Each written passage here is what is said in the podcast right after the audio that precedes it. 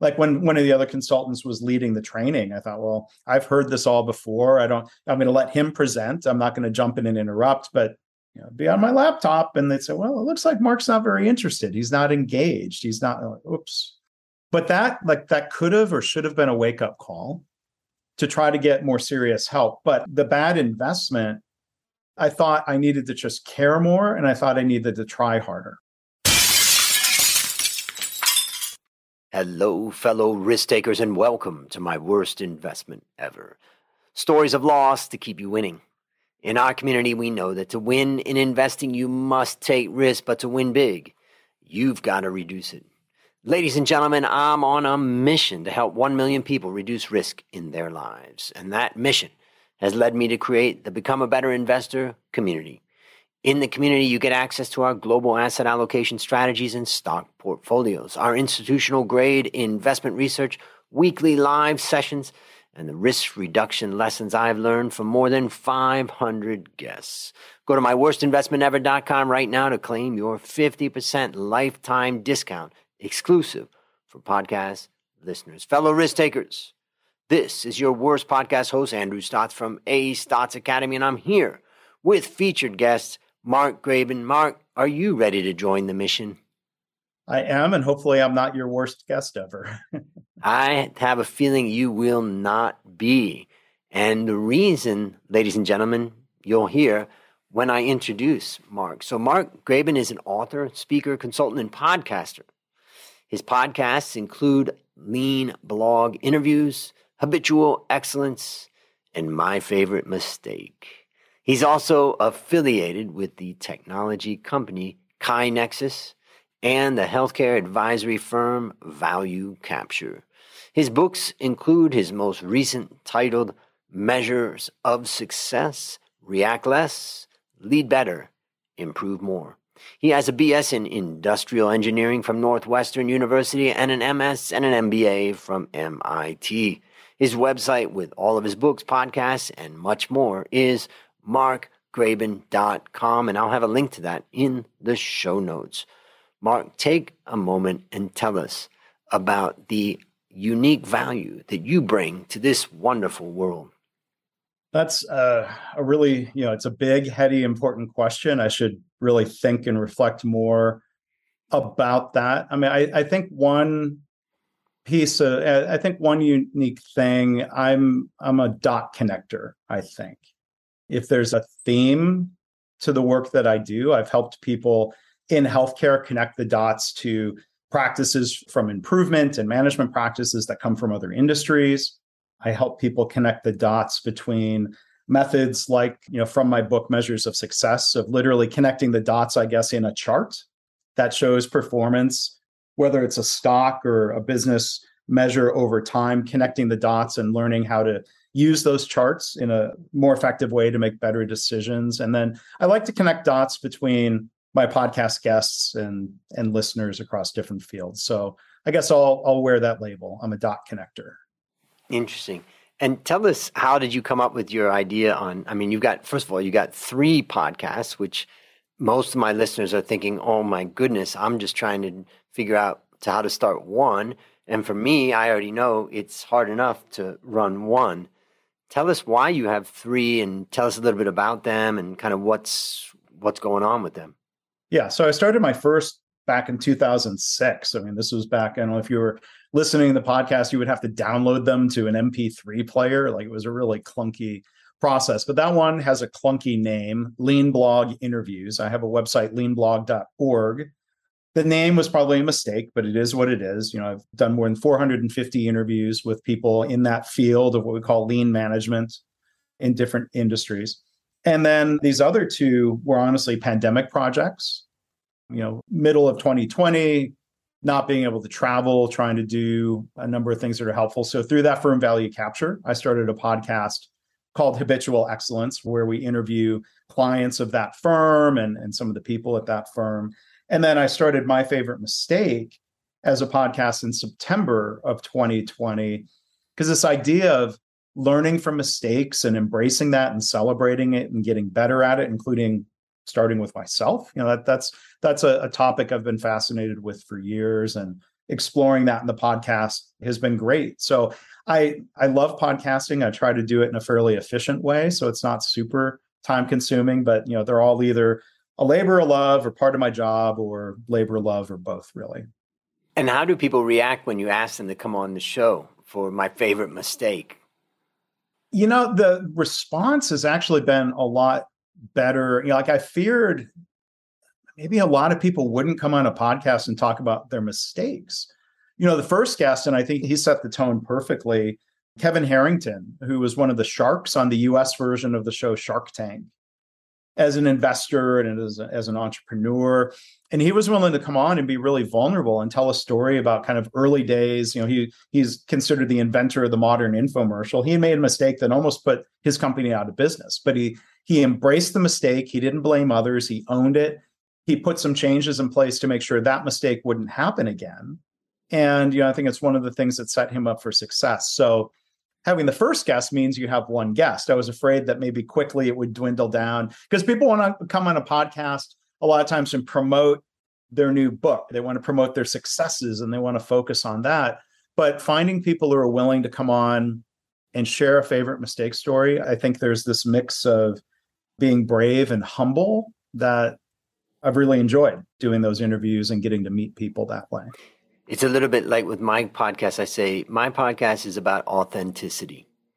You know, this is a place where we share, you know, our our worsts. And I'm the worst podcast host, so don't worry about it. It's going to be bad. Well, and, and thank you for convincing me. You know, you took a couple swings at saying, "Well, come on," because because I said I don't know if I have an investment story. Like I'm not afraid to talk about failures or mistakes, but yep. I think we figured out some things we can talk about. So thank you for Mark. One of my uh, one of my favorite replies when I ask someone to come on the show, he says, "Good idea, not my style." Yeah.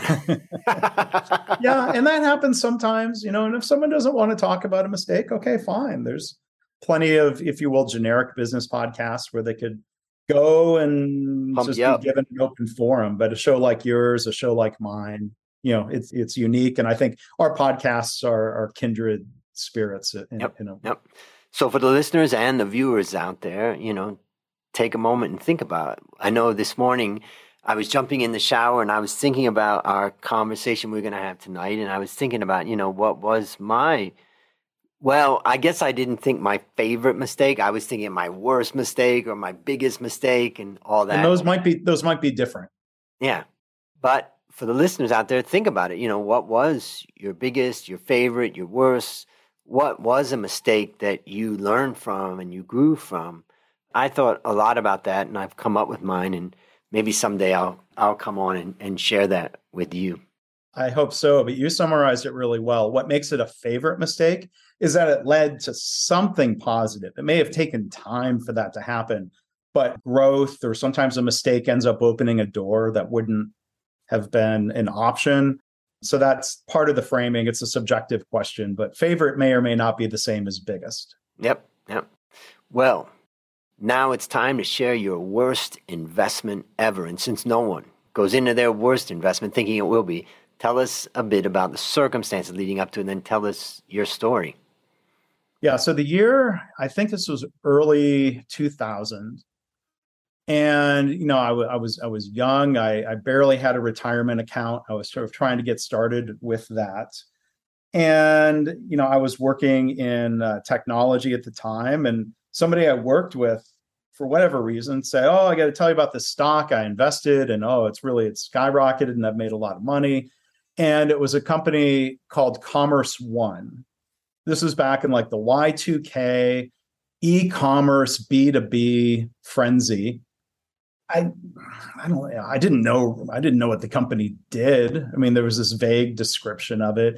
I certainly didn't do any sort of research. I didn't look at the numbers. I just, oh, my friend said the stock's been going up. And I I made the mistake of thinking like, well, that means it's going to continue going up. Well, that that's a bad assumption. Right. So I think I put something like maybe $4,000 into it. And before long, I think the value had fallen by about 50%. Right. So this wasn't money that was going to, you know, bankrupt me or make me homeless. But I think it reinforced that lesson of, you know, being careful about choosing individual stocks. And, either letting, you know, letting professionals do it through diversified mutual funds or index funds or you know, I thought, okay, well, lesson learned. I'm not a stock picker. I don't have time to do research. At least I made the mistake young and with a relatively small amount of money, right? Mm. Could have been worse. Mm. And I think you're going to talk about another story too about some discovery that you've gotten in your life. Yeah, so this is where, you know, I think, you know, this goes in a little bit different direction when you talk about investments.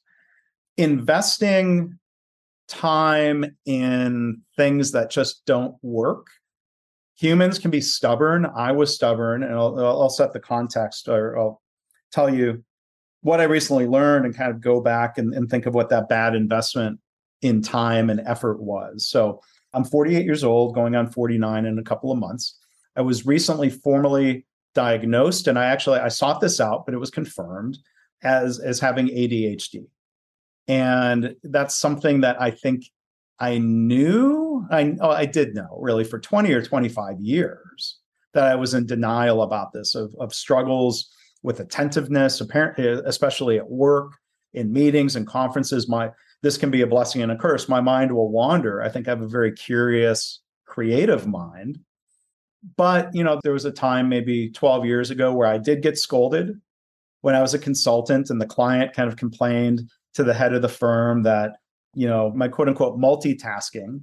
Like when one of the other consultants was leading the training i thought well i've heard this all before. I don't i'm going to let him present. I'm not going to jump in and interrupt but you know be on my laptop. And they'd say well it looks like mark's not very interested. He's not engaged. He's not like, oops. But that like that could have or should have been a wake up call to try to get more serious help. But the bad investment I thought I needed to just care more and I thought I needed to try harder. And I would sort of blame myself, if not sort of shaming myself for not paying attention. And, you know, there were a number of things that sort of lined up in this past year. Thankfully, there was not a life altering moment where I haven't lost a job about this, but like the two sides of the coin, this was a, a wake up call that ADHD is not just about inattentiveness, the same part of the brain that makes it hard to control where your attention goes is the same part of the brain that can make it hard for someone to regulate emotion right? So if i get upset about something i have trouble holding that in sometimes to my own detriment. And so there were some moments like that where i did feel like i was starting to damage some relationships work wise and i saw an article about this connection and that was really the light bulb moment of realizing okay, you know what? I'm going to stop being in denial about it. I'm going to stop investing time into trying to care more or trying harder. That's just not how my brain works. And so getting that diagnosis, now there's an investment in treatments. There are medications that are incredibly effective. And you know, as I've learned, you know, the final thing about this, like I think there's a difference between those moments when we choose to not pay attention like we all do that, right? If something's boring or not interesting, we can choose to not pay attention. ADHD treatments do not magically make boring things interesting, but here here's the thing that has made a huge difference to me even in a month is when you want to pay attention to something, the medication and the treatment allows you to maintain that focus. And that's where I felt like I was missing out. I was shortchanging clients. I was shortchanging myself and those cycles of then feeling bad about struggling to pay attention to something I wanted to pay attention to, that made it even harder to pay attention. If I'm fixating now on what's wrong with me, why why can't I pay attention? I think the quote unquote, and that's not the right way to say it. What's different about me and people who have ADHD is that our brains are wired a little differently. And if, if we want to address that, medications can help without changing who we are or how we think. Just that ability to focus is something um, I'm grateful for, and I regret not doing something about it 10, 15, 20 years ago. So, how would you describe the lessons that you've learned from this experience? I think it's one of those. There's, I mean, there's an, you know, I think there's a number of lessons. One is not to be in denial about things. I've I've interviewed on on the My Favorite Mistake podcast different counselors and therapists and like there's this common theme whether it's ADHD or maybe other mental health questions of if you even think you might have a problem, you probably have a problem. Or at the very least, it's worth talking to a professional to get help, depending on the situation, whether that means counseling or therapy or medication or all of the above. I think there's a lesson in, you know, not shaming yourself for your differences. If you have trouble fitting into a world that's generally created and managed by people without ADHD, you know, it can be hard to feel like you're not fitting in the way you might want to or might need to. And so one reason I've been open about ADHD within the two companies I'm involved in, sharing with friends on Facebook, is that there are, I think there are a lot of people like me who have had these doubts or these questions. And like me, they've either been in denial, they've tried compensating in different ways. And so for one, it's it's helpful when others speak up and say, hey, me too. Like, let me share my experiences. Let me do what I can to be supportive or helpful. And then I think being willing to share and disclose things like this helps others maybe decide if they want to take action right? So i've had a, a guest recently on my favorite mistake who was very vulnerable and open and talking about his past battles with depression. And i think him sharing that and being willing to do so creates space for others even if they don't want to speak up publicly maybe to to reflect and realize you know that there is help. And especially if someone has adhd there are treatments that are incredibly effective with basically zero risk of side effect. And you know i'm not a doctor i'm not an expert in this but i guess if somebody listening says gosh that might be me i have some of these struggles you can talk to a counselor you can talk to a physician maybe ideally someone who's more of a specialist in adhd to make sure you're getting maybe the latest and best advice. Got it. So maybe i'll summarize what i took away. You know one of the things that you talked about was that you know i it's not a matter of trying to care more, try harder, you know, like all of a sudden the pieces of the puzzle, you know, you started off this whole thing by saying that you're good at connecting the dots. And maybe that was a place where you weren't connecting the dots and then all of a sudden they came together. right. Yeah. And then yeah, you also yeah. yeah. Go ahead. Well, I was going to say I might not always be the fastest at connecting the dots, but yeah, well, sometimes we're some... connecting other people's dots or other situations or external yeah. or whatever. But sometimes our internal dots are the hardest ones. Yeah. You know, you talked about the blame and, and shame, you know, factor, and I know no matter what is happening in our lives, we can feel blame, we can feel shame about things that are going on, and you talked then about the idea of talking about it and and then seeking some help and the relief that that provides. So yes. those are some, you know, powerful things for for the listeners who are struggling with anything, you know, talk about it. Don't be afraid to talk about it. You know, you sent me you sent me an email kind of mentioning about it a while ago. And I didn't mention, but in 1972, I was diagnosed with ADHD. Oh. And I was seven years old, and I found out about it from my mom when she gave me this um, booklet she kept where she wrote notes about my health and medical. And I saw that they started to put me on what was a you know a magical drug at the time called Ritalin, and and I was seven, and it probably you know helped me, I'm sure, in some way. But one of the things that happened in my life is by the time I was in high school, I was pretty heavily addicted to drugs. Now, whether that came from the Ritalin or not is, you know, up for debate. But certainly I faced a lot of struggles trying to overcome that. I went into rehab and eventually got sober. And in September of this year, it will be 40 years that I've been sober. And what that basically means is that I really I can't treat my ADHD with drugs it's just too dangerous for my situation because as an addict it's just going to bring me down a road that i don't want to be down you know sure, sure. and so therefore i've had to kind of deal with it in different ways and one of the ways that i've dealt with it is i've surrounded myself with what i call steady eddies yeah yeah and i've got some really great people that are really steady in what they do every single day and I'm a roller coaster. You know, when I'm when I'm flying high and I'm really cranking, you know, it's like yeah. I'm unbeatable. But then, well, the, then I crash. Yeah, there's, there's that hyper focus, right? If there if there's something, I mean, that ability, it's two sides of the coin, right? The ability to really hyper focus and and get things done if it interests you and your brain at that moment, that's powerful. Now, you know, it's just to share, and again, not a doctor, not a clinician, not an expert, but there's a lot of information out there, Andrew, about how ADHD and addiction are very highly correlated. That, you know, the part of the brain that the dopamine receptors that don't work as well in the ADHD brain. A lot of people self medicate, unfortunately. So, alcohol abuse rates, drug abuse rates are far higher than the general population. Yeah. As a way of compensating. I wouldn't doubt that. And you know, I remember, I'll tell you a story, Mark. When I was, I met a young lady in Thailand that was, and I asked her, what do you do? And we were in a, you know, social setting. And she says, I help kids with ADHD. And she said to me, I said, well, tell me more about that. And I didn't tell her anything about, you know, myself, but I just, and she said, you know, I really feel sorry for these kids because they can't concentrate and they're jumping up and down and, you know, they're all over the place and all that. And, you know, what my reply to her at some point, I stopped and I said, well, you know, I was one of those kids.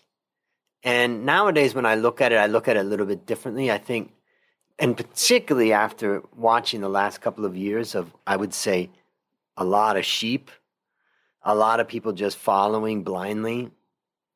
And I would say that, you know, in my perspective, the 100 kids, the 99 kids that are sitting quietly listening to a boring lecture at a young age, they're the ones that aren't normal. well, there's differences there, right? Yeah, that that's that was what I said. I said I, when I look back at myself now, I think I just love my my brain and I love my intensity yeah. and I love my roller coaster and yeah, I could, you know, I could try to do something with it, but I decided that well, you know, the risk is too high for me to do the medication angle. And therefore, sure. it's really just a matter of, okay, how do I deal with it? And, you know, I'm an up and down guy. When I'm up, I'm really good. When I'm down, you just don't hear from me because I'm tired and I'm in bed and I'm relaxing and yeah. sleeping. And then I'll be back, boom, with hyper focus yeah. and energy. yeah. Well, I mean, I, I'd suggest also, I mean, I think it took me a while with my career to find a setting that more often than not allows the benefits of the way my brain works to shine right? So me going to the same cubicle every day, doing the same work, and that that that is not a fit for me. But doing things that are more entrepreneurial, being a consultant, working with different clients, different learning, different stimulation, different environments is good for me. I've heard, like, for example, uh, a lot of emergency room physicians are probably far more ADHD than the general public because there's that adrenaline rush and there's yep. that constant newness. Now, at some point, you might get really bored of seeing the same type of case coming in over and over. But there's always that possibility of like, oh, okay, something really interesting, unique, you know, is coming in. So, you know, maybe it, people have to find a good fit. And like you said, if you're going to be an entrepreneur, find people who can do the steady, routine, regular things so that your creativity and your gifts are a huge benefit. Yeah, yeah. No, it's great. It's a great reminder, and I know for everybody out there, you know, ideally, you know, you've got a couple different things. If something's not working right in your life, take a lesson from Mark and ask questions, try to get help and get support. But also take another lesson, and that is that you're beautiful as you are too. Don't feel like you know i'm wrong i'm bad i'm this i'm that.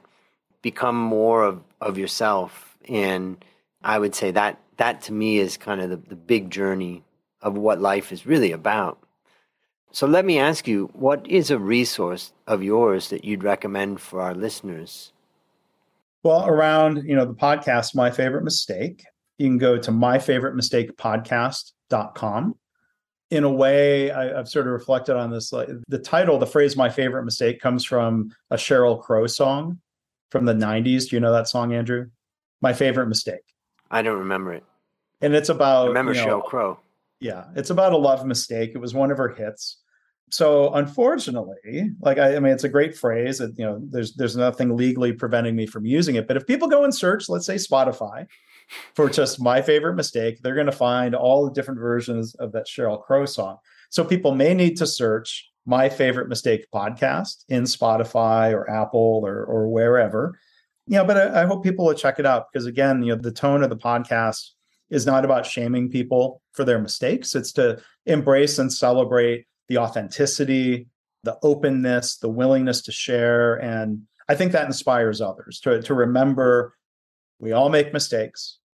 We should be ideally learning from our mistakes and finding this balance of not not beating ourselves up or shaming ourselves for it, but maybe reflecting, taking ownership, and then moving forward. Right? We don't want to dwell on mistakes. I think that can then be harmful or counterproductive. But you know, I, I would invite people to check out the podcast. I hope it inspires them and helps them think through their own mistakes, their own professional lives, or, or their lives in general. And there's even easier way to find it, Mark. Just go to the podcast, myworstinvestmentever.com, show notes, and I'm going to have yeah. that and the links to everything of yours in there. So, Great. last question What's your number one goal for the next 12 months? So my number one goal, and I've I've started on it and working toward it, is that I'm going to be I am writing a book that's based on the lessons from the My Favorite Mistake podcast series, the stories and the reflections from those different guests, and a little bit of my own reflections and experiences.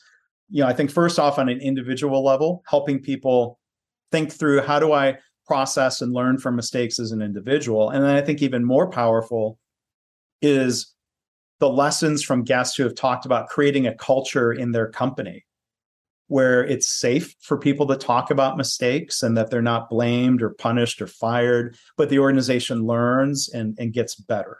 So those are the, I think, the two main themes of the book lessons for individuals, lessons for organizations.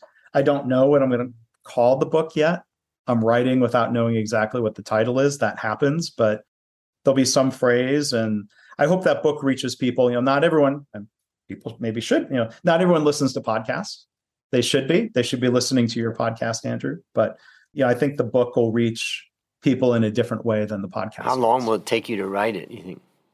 Ah, that's a good question. When I've written books before, you know, it's usually anywhere from about six to nine months of writing, but that's finding time within all the other things that I'm still doing. So it's not a full time job. I can't stop the world and say, hey, maybe, you know, maybe I should, you know, take a week off and go to a cabin somewhere and write the book. But it percolates, you know, I think about it, I get writing done, come back to it.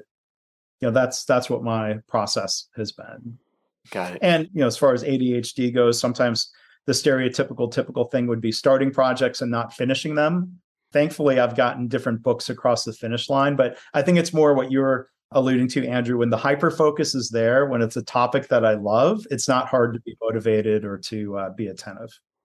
Yeah, and when you go to that cabin, why don't you just go relax, enjoy yourself? I might need to do that for a while before then I feel ready. So maybe it's got to be two weeks, one week to yep. relax, one week to write. Bam. Well, listeners, there you have it. Another story of loss to keep you winning. If you haven't yet joined the Become a Better Investor community, just go to myworstinvestmentever.com right now to claim your 50% lifetime discount exclusive for podcast listeners. As we conclude, Mark, I want to thank you again for joining our mission. And on behalf of A Stotz Academy, I hereby award you alumni status for turning your worst investment ever into your best teaching moment. Do you have any parting words for the audience? Well, you know, I, I, think as you've asked people to think and reflect, you know, I, I, I love that you're doing that, and and this idea of of being willing to share a story where we didn't have our greatest success, but you know, something that was a learning moment for ourselves. You know, I think there's there's cases where like people could learn from my mistake. Be really careful choosing individual stocks, but I think there's a higher lesson there of embracing you know the idea of you know transparency and openness to if you've made a mistake at work hopefully you're in an environment where you can tell your coworkers i made a mistake let's address it in a constructive way if people aren't in that environment then at least maybe internally or with themselves that they can at least admit mistakes to themselves and, and move forward in a better way. So I think we're on the same page of asking or inviting people to reflect and, and think to themselves or share the story with someone close to them or maybe even on a podcast. Fantastic. Well, that's a wrap on another great story to help us create, grow, and protect our wealth and, as Mark has taught us, our health. Fellow risk takers, let's celebrate that today we added one more person to our mission to help 1 million people reduce risk in their lives. This is your worst podcast host, Andrew Stotz, saying, I'll see you on the upside.